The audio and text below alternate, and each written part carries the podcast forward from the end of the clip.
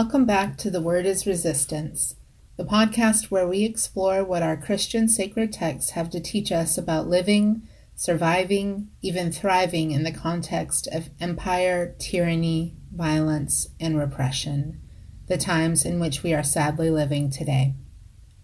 What do our sacred stories have to teach us as white folks about our role in resistance, in showing up, in liberation? This podcast is a project of SURJ Faith and is particularly designed for white Christians. White Christians talking to other white Christians about race and white supremacy. We believe white Christians like us, like me, have a responsibility to commit ourselves to resisting white supremacy, to speaking up and showing up and disrupting white supremacy where we find it, including in our own Christian tradition. And we do this work remembering we are building up a new world. This live recording of Dr. Vincent Harding's song for the Freedom Movement is of a multiracial movement choir practice in Denver, Colorado in December 2014, being led by Minister Daryl J. Walker. We're deeply grateful to the Freeney Harding family for letting us use this song for the podcast.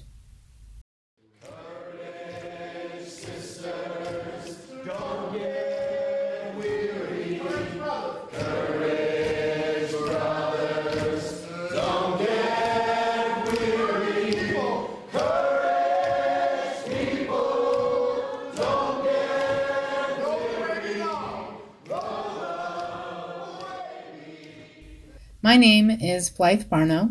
My pronouns are she, her, and today I'm talking to you from Hopewell Land, which is now called Newark, Ohio, in central Ohio.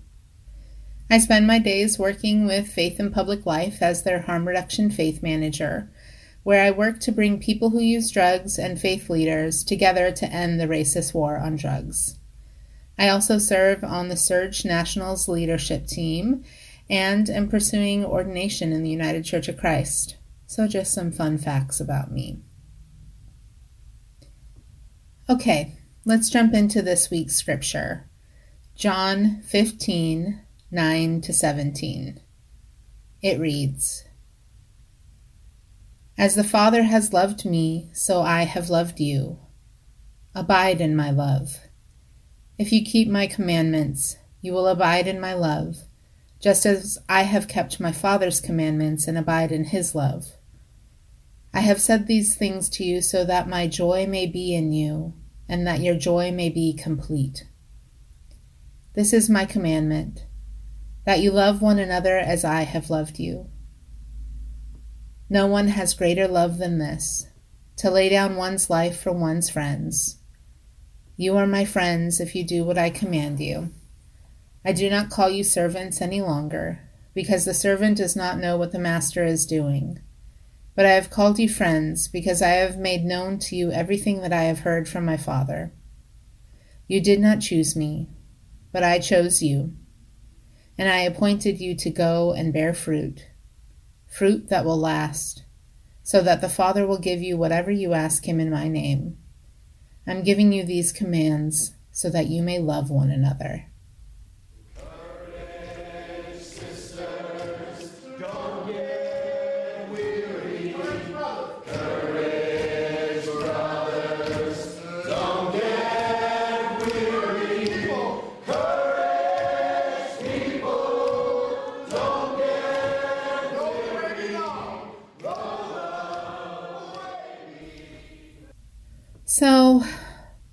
To confess that any scripture that talks about bearing fruit just brings images of the handmaid's tale to mind. But I'm not going to go there because I actually really love what Jesus is asking of us here, far more than I love dystopian novels or shows on Hulu. So instead, I'm going to focus on the word abide. Some of you preachers out there love a definition, and so do I. So I went and looked up what abide means, and it said that abide means to accept or act in accordance with. I kind of just sat with that for a minute, imagining the voice of Jesus, the voice of God, saying, Abide in my love, accept my love, act in accordance with my love, I spend a lot of time thinking about how to act in accordance with God's love, but I sometimes miss the part about accepting that love for myself. Sometimes in a pastoral care session or an organizing meeting, I'll ask, What does God want for you? What does God want for us? I found it to be a powerful way to expand people's sense of what is possible and what's deserved. What we wish for ourselves can be so small sometimes, but God is asking us to accept God's love and all of what God wants for us. God is asking us to expand, not shrink, because that's what true love does. It asks us to be more of ourselves, not less. For me, this question of accepting God's love and acting in accordance with it is central to the call to defund the police. As people of faith, we know that budgets are moral documents, and calling to defund the police and invest in black communities is an assertion that we value connection over punishment, care over surveillance, and love above all. In my denomination, the United Church of Christ, we commit to being in covenant with one another and with the world, which means we commit to caring for one another and remaining in right relationship.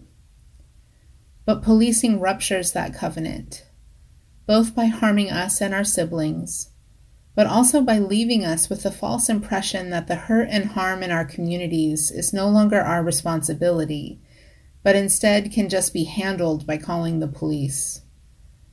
Overinvestment in policing grows our suspicion and fear of one another. Instead, the movement for Black Lives is asking us to abide in our love, deepen our moral imagination, and ask what God really wants for us. Does God want no knock warrants?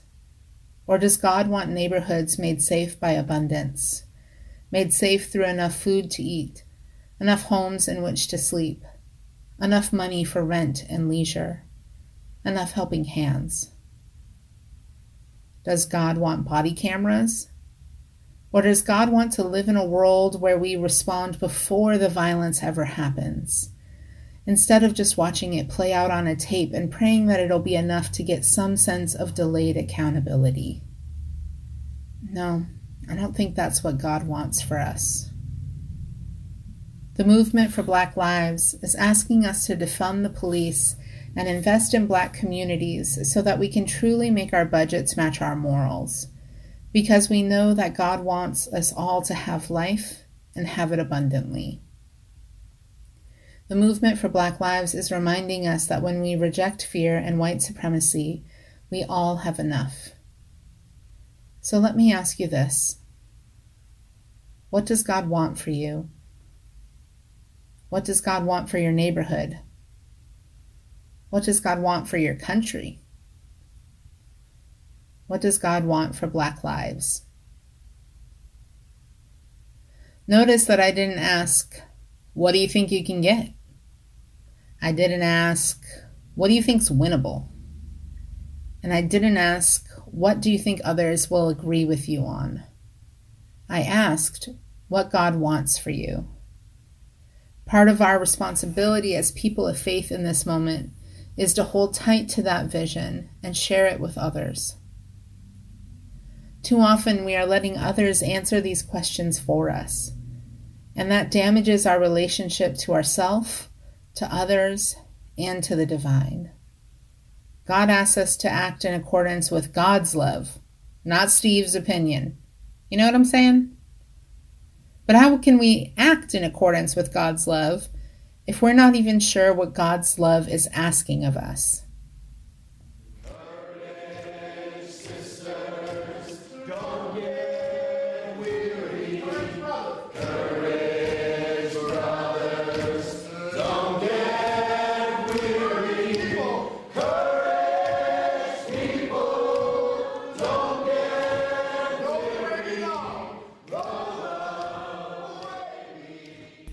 Jesus tells us, If you keep my commandments, you will abide in my love.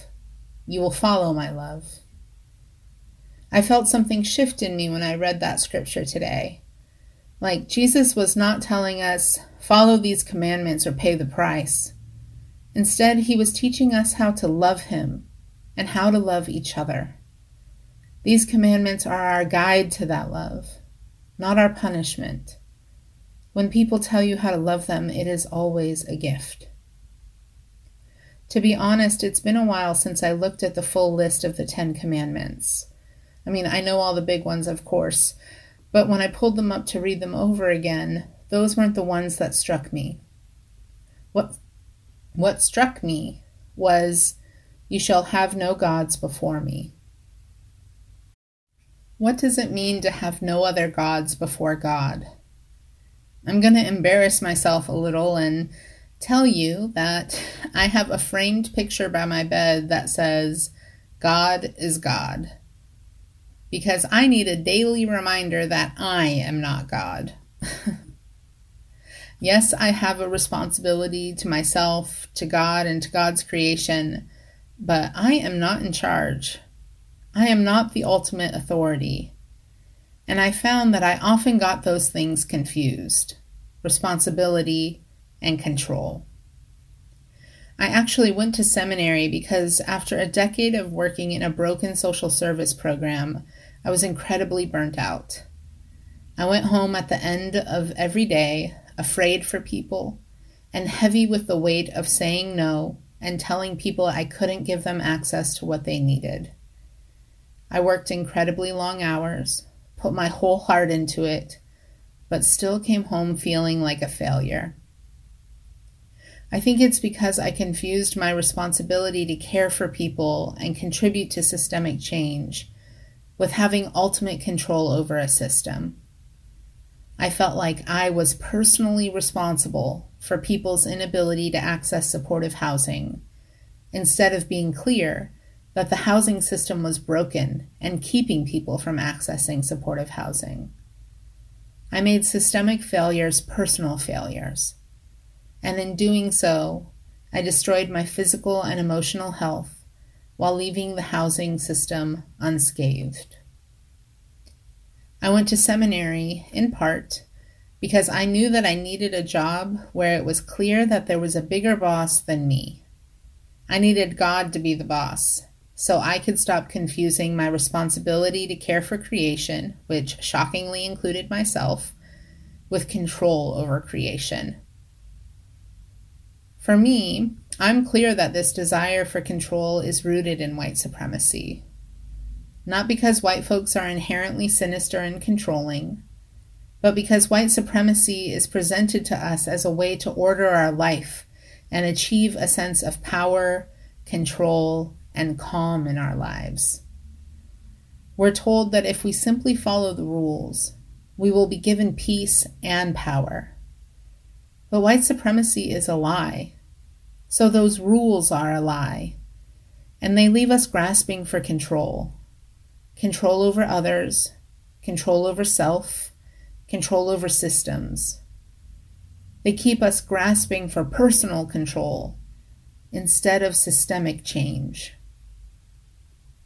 and the feeling of failure that comes from clamoring for control or peace and never finding it makes us feel powerless, unlovable, and ashamed, which only makes us grasp for control more. It is this feeling of failure that keeps us from truly abiding in God's love for ourselves, for others, for God's creation. Instead, it makes us weary and in our weariness, we look for quick answers, quick sound bites, easy explanations. Because often we don't have the energy or endurance needed to offer genuine love and connection. It is how the oversimplified talking points of the far right take root. But we know that there is no peace in that path.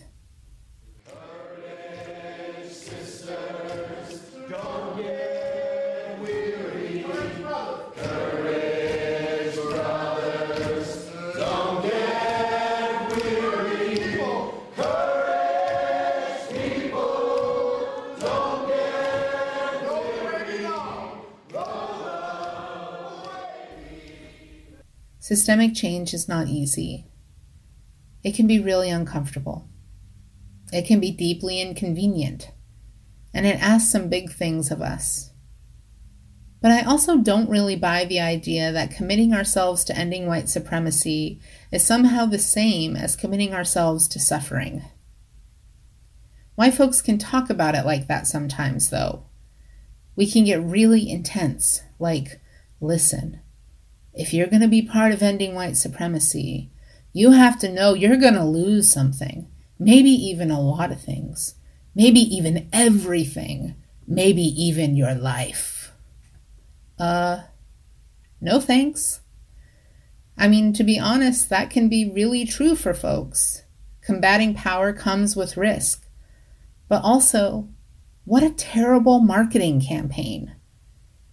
I can say that bringing myself into deeper alignment with organizers of color and committing to ending white supremacy has, yeah, brought some risk and cost me some things, but it is nothing compared to what I have gained, to what I have healed, to who I've gotten to know, to how I've gotten to be known. So let's not get confused.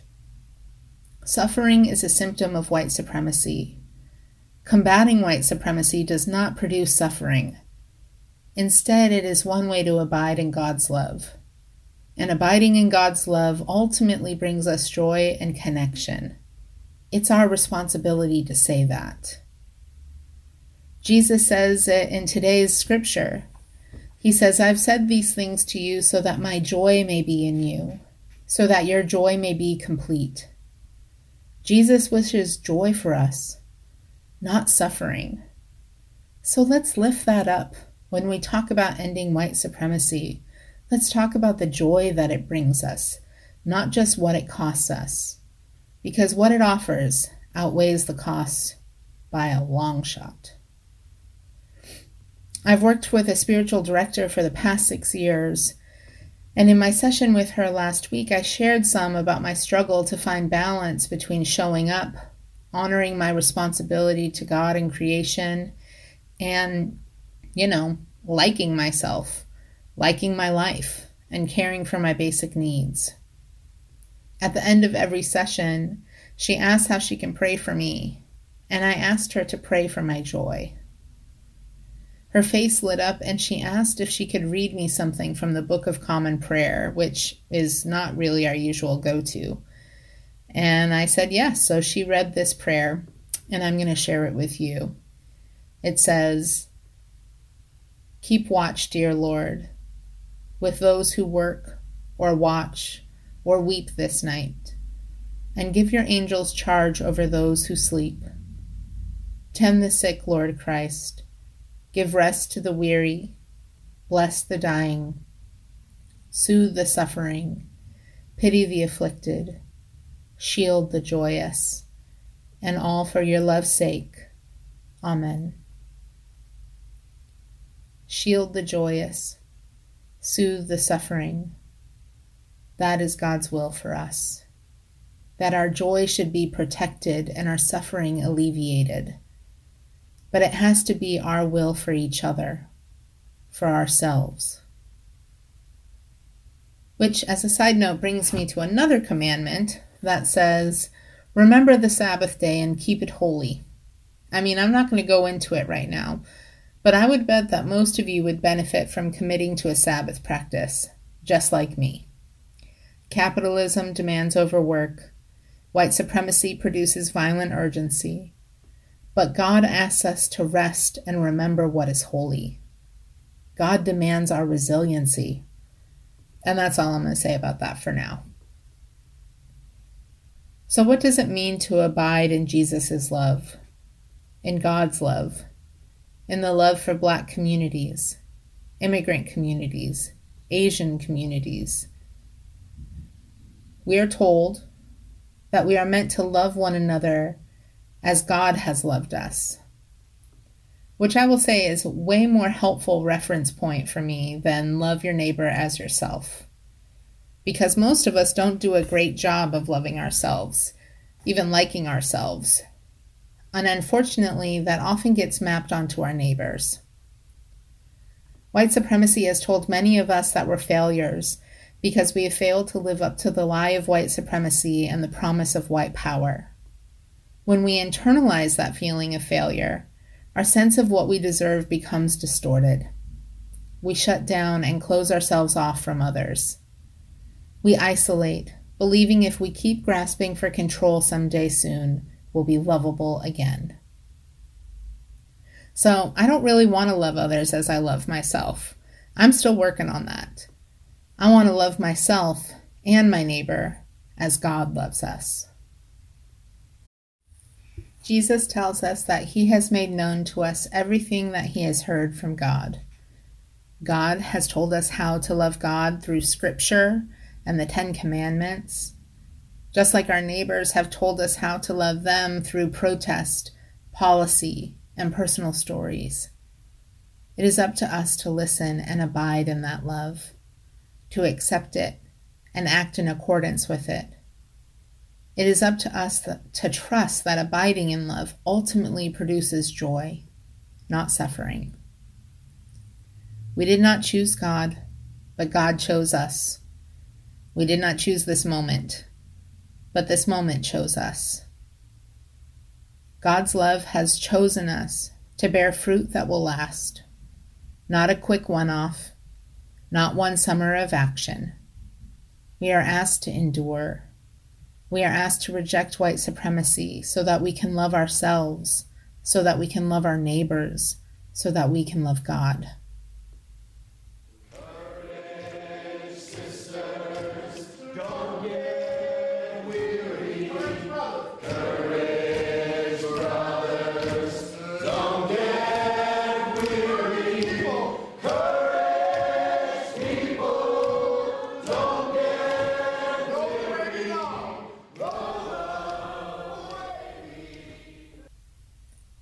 Take time to imagine what God wants for you, for your neighborhood, for your country.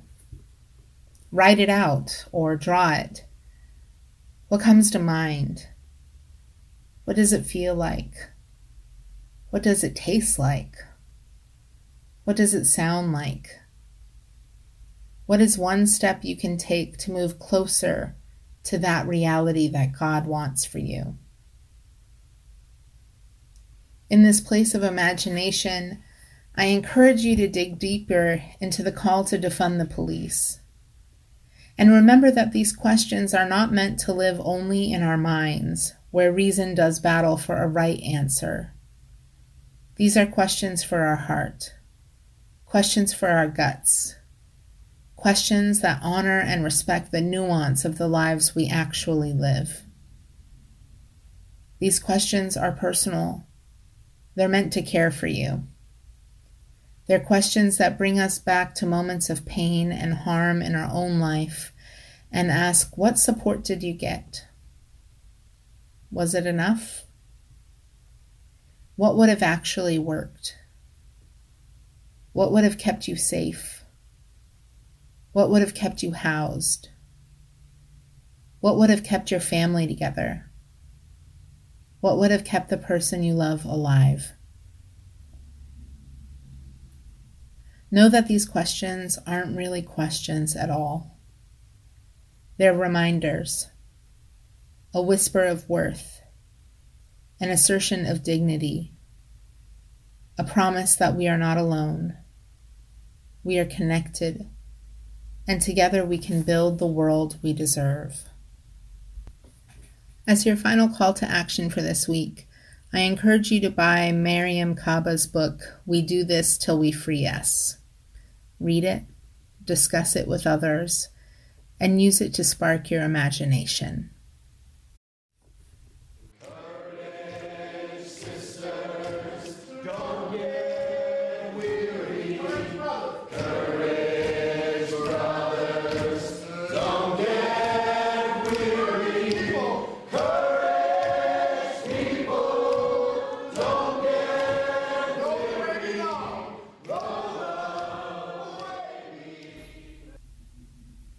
Thanks as always for joining us from wherever you are on this good earth.